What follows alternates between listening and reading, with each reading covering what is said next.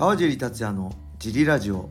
はい皆さんどうもです、えーこのラジオは茨城県つくば市並木ショッピングセンターにある初めての人のための格闘技フィットネスジムファイトボックスフィットネス代表の川尻がお送りします。はいというわけでよろしくお願いします。今日は久しぶりにこの方です。よろしくお願いします。小林さんです。え？何勝手にフライングしてんですか？そして毎週土曜日のはい。準レギュラーお願いします。小野田よしこです。あ小野田よしこさんです。あ小野田さんもそっか。先週あれだったからね。俺パーソナルやってたから。撮ってないですね。はい。はい。今日どうでしたか？今日今日もねいっぱい来ましたね。いただきましたね。みんなはい元気ですねすごいよあれですねね、二ブレンが流行ってますね。二ブレン三ブうん二ブレンっていうかずーっといる。ずっとずっといます。いてやってるからすごいよね。すごいです。えー、ビギナーキックサーキットフリーで ミご飯ットやって1時間休憩してレディースからのフリーで。全部やってるから。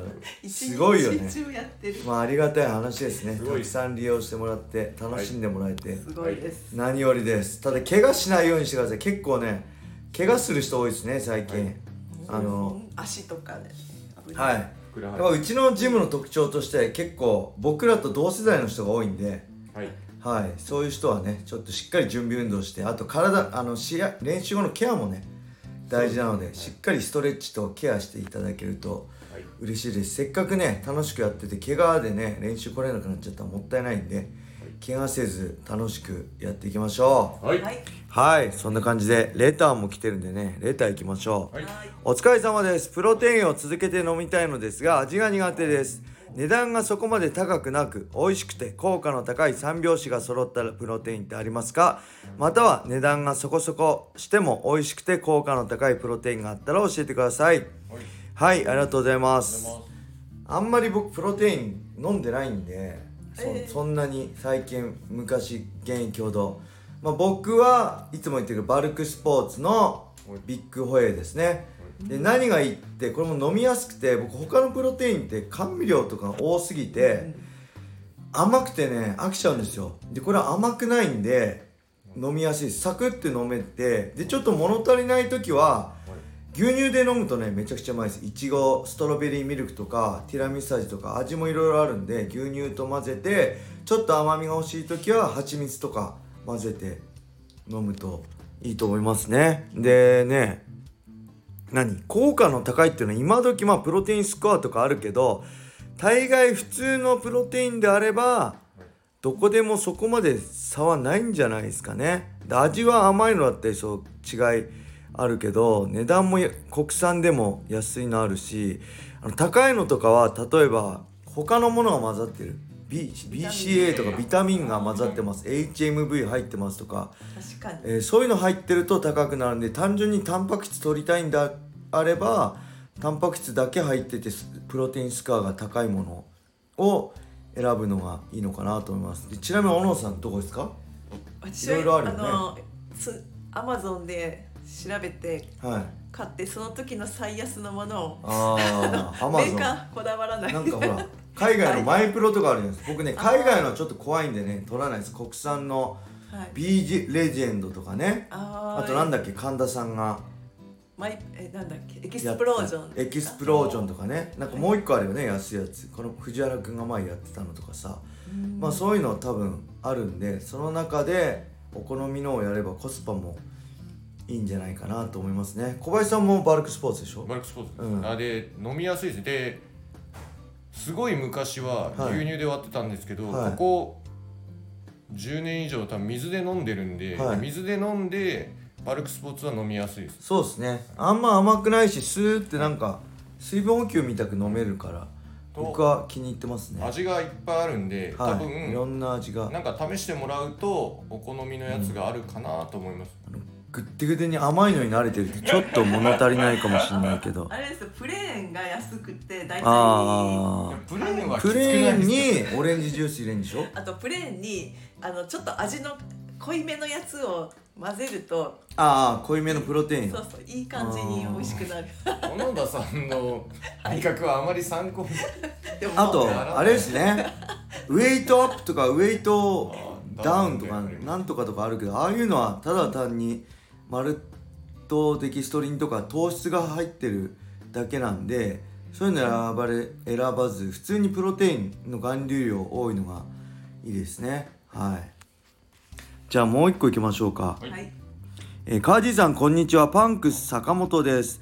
USC のマカチェフ対ボルカノスキーのように直前で対戦カードが変わることがありますが、えー相手の変わったマカチェフと急に対戦の決まった、えーかっこ決めたボルカノフスキーどちらの方がやりやすいものですか？またこういった直前のカード変更の際はマカチェフサイドにはどの段階で対戦相手のことを知らされるものですか？その際に拒否権やファイトマネーの増額交渉などありますか？質問攻めですいません。よろしくお願いします。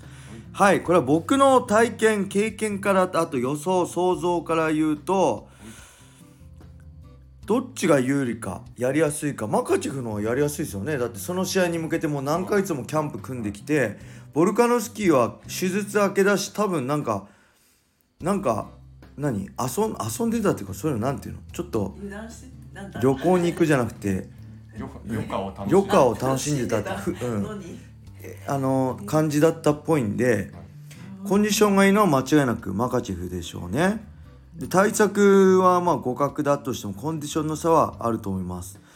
で直前のカード変更はマカチェフサイドこれはどうでしょう？怪我してもう無理だって、えーオリベイラサイドから USC に連絡があった時にはもうマネージャーとかには連絡行ってんじゃないですかね。でマネージャーがその場で言うかもうちょっと待ってからどのタイミングで言うかっていうのはあれで、えー違いその人によって違うと思いますけど今こういう状況だからちょっと対戦カードかあ対戦相手変わるかもみたいなのは言うんじゃないですかね最初に。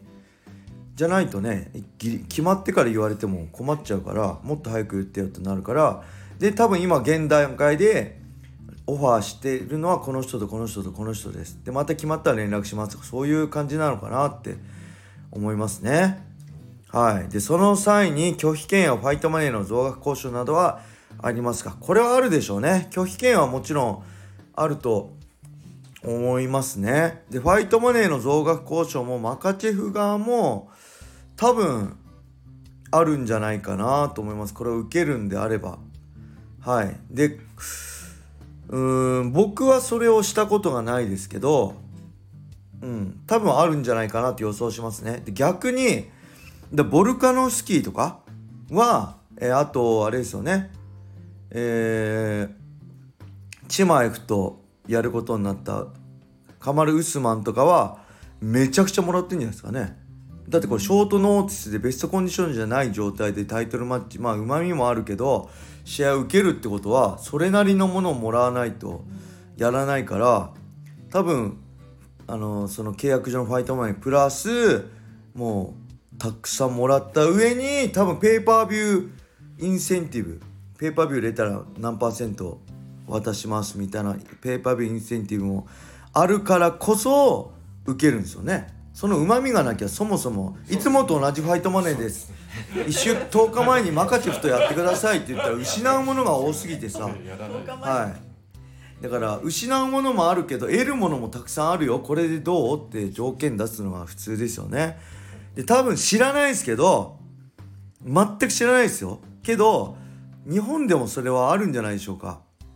例えば、えー去年の11月のランドマーク平本対ヤマスさん。我らがヤマスドミネーター。これ平本選手は怪我して契約体重は7 0キロになりましたよね。はいはい。でこれを山須側が両しまあひ平本蓮も無理やあの怪我で出れないって言ったのをどうにか出てくれって言ったからもちろん平本蓮側もじゃあこんだけ出すから出てくんないっていうのはあったかもしれないけどそれを受けた山須さんも多分ホックホク顔になるぐらいもらってるんじゃないかなって僕は予想します。だから最近で言えばまあね佐藤翔子選手初めてだからマネージメントがどう交渉したか分かんないけど普通であればねあのものすごいもらわないと1週間前のしかもね MMA まだ7戦ぐらいのキャリアの選手相手にベテランですごい実績のある佐藤選手を受けるっていうのはリスクがありすぎますからね。その辺は交渉したんじゃない。特にワンマッチ契約だってことなんで、うん、だいぶもらったんじゃないかなと勝手に予想しますね。他に何かありました？急遽。最近多いですよね。急遽。急遽決まらなかった方は。あ決まらなかったのはあれですけどね。決まったのは海外なんかは特にあるんじゃないですかね。はい、うん、いっぱいもらわないとそれは選手はこういう時はチャンスですかね。